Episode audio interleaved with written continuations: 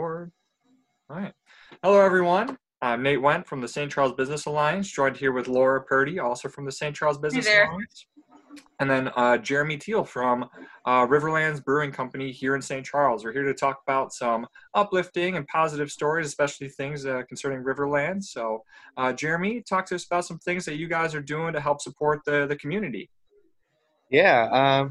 First of all, you know, we as a brewery have a tap room here in St. Charles. It's obviously been closed down for the last few weeks. And, you know, when you have a tap room that's very important to your business, it's hard to kind of picture what your business is like without that. It's kind of a center for the community to come to and gather around the table and, you know, decompress after a long day of work and those kinds of things. And so it's been kind of tough for us to try to figure out at first what we were going to do to keep the business moving and to kind of keep supplying our product to the community. So what we've basically done is had to pivot our operation completely from something that was a majority of our revenue from the tap room into a to-go service. So we have our crowlers, they're the 32-ounce cans. We've converted our tap room into basically a efficient way to can as many of these as we can every day. We created an online store that's on our website, riverlandsbrewing.com, so people can go on there, order it very easily. We can prepackage it, have it ready to go. They already paid online. They show up. We bring it out to the curb. They never have to come inside the tap room or leave their car.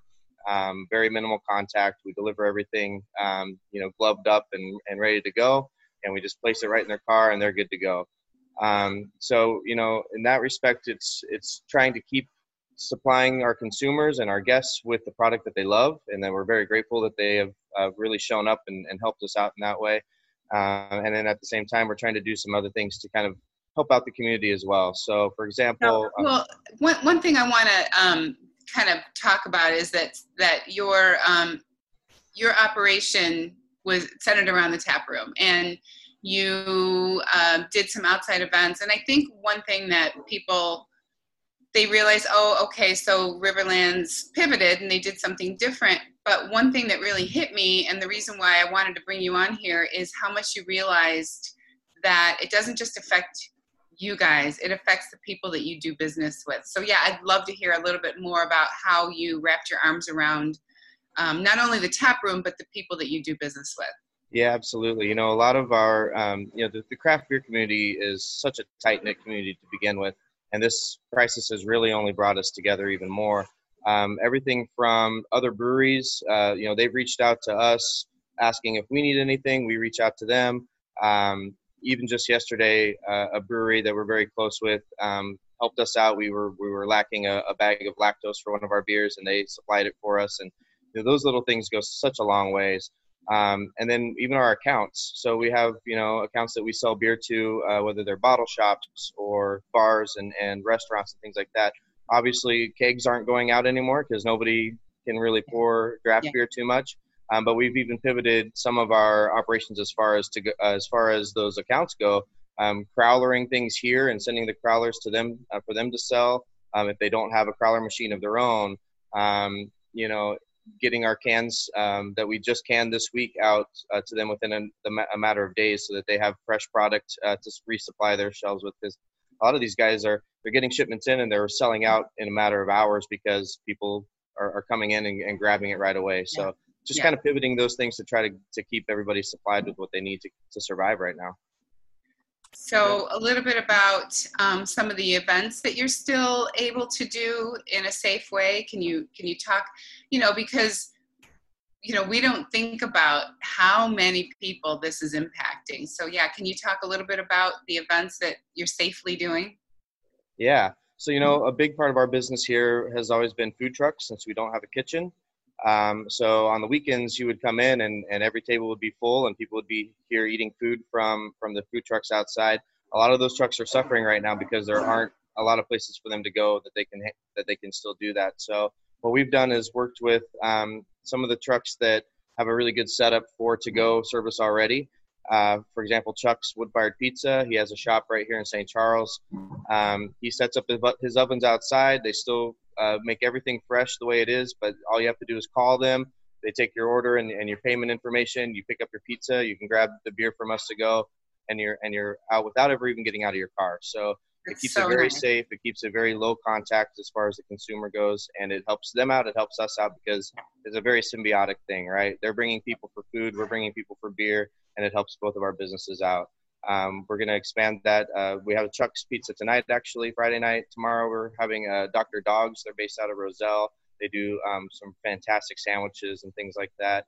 And then next Saturday we'll have Brogy Joe's, who do Brogies, and they're even pivoting a little bit too. They'll be selling some family size frozen dinners to take home with you, as well as freshly made Brogies. So everyone's kind of shifting, and we're trying to figure out who's still able to do business in a way that's safe for everybody.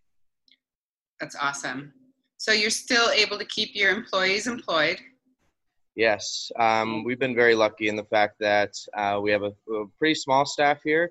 We do have 6 part-time bartenders. Some of them, bartending is all they do, and some of them have full-time jobs. So we have, aside from this, so we've been able to kind of shift things around and give the people who need more hours, the hours that they need, helping us fill these crawlers to go and running them out to cars and all of those things.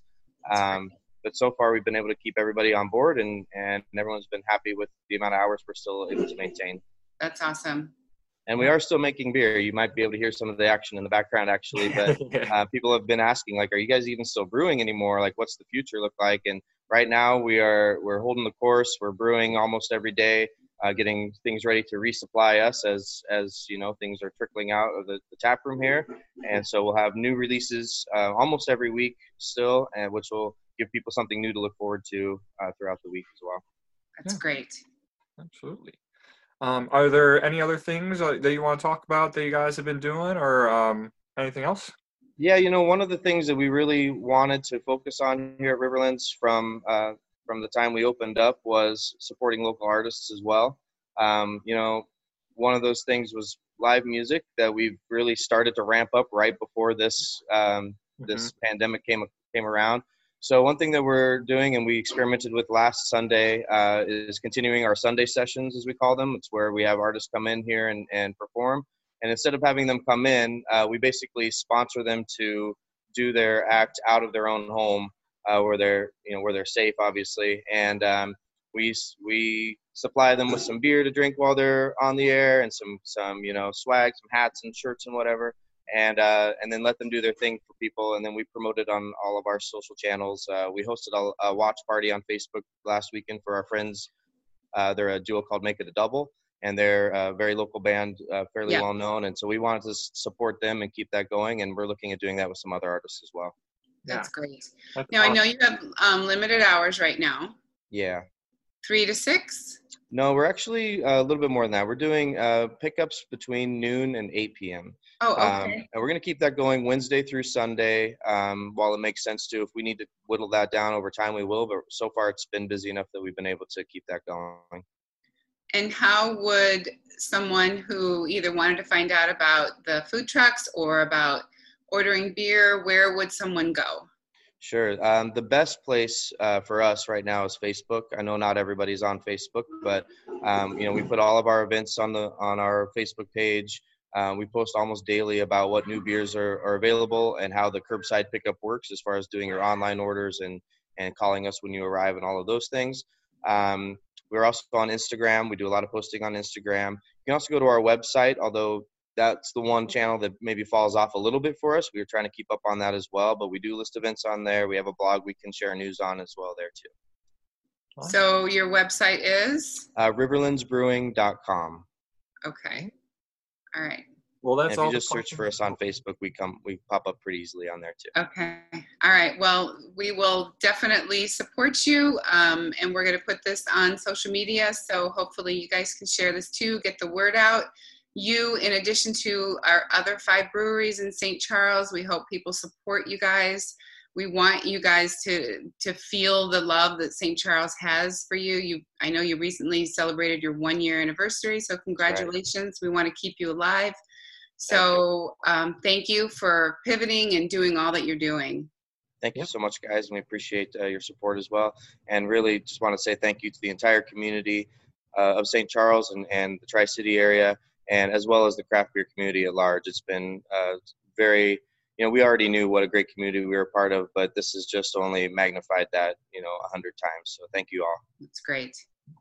So yeah, that's all the questions that we have. Thank you again, Jeremy, for coming in and sharing your inspiring stories with us. And, we love having you in the community and hope that everyone gets a chance to come out and support you guys. So we'll have some more videos like this one coming out. So until then, stay safe out there, everyone, and have a great rest of your day.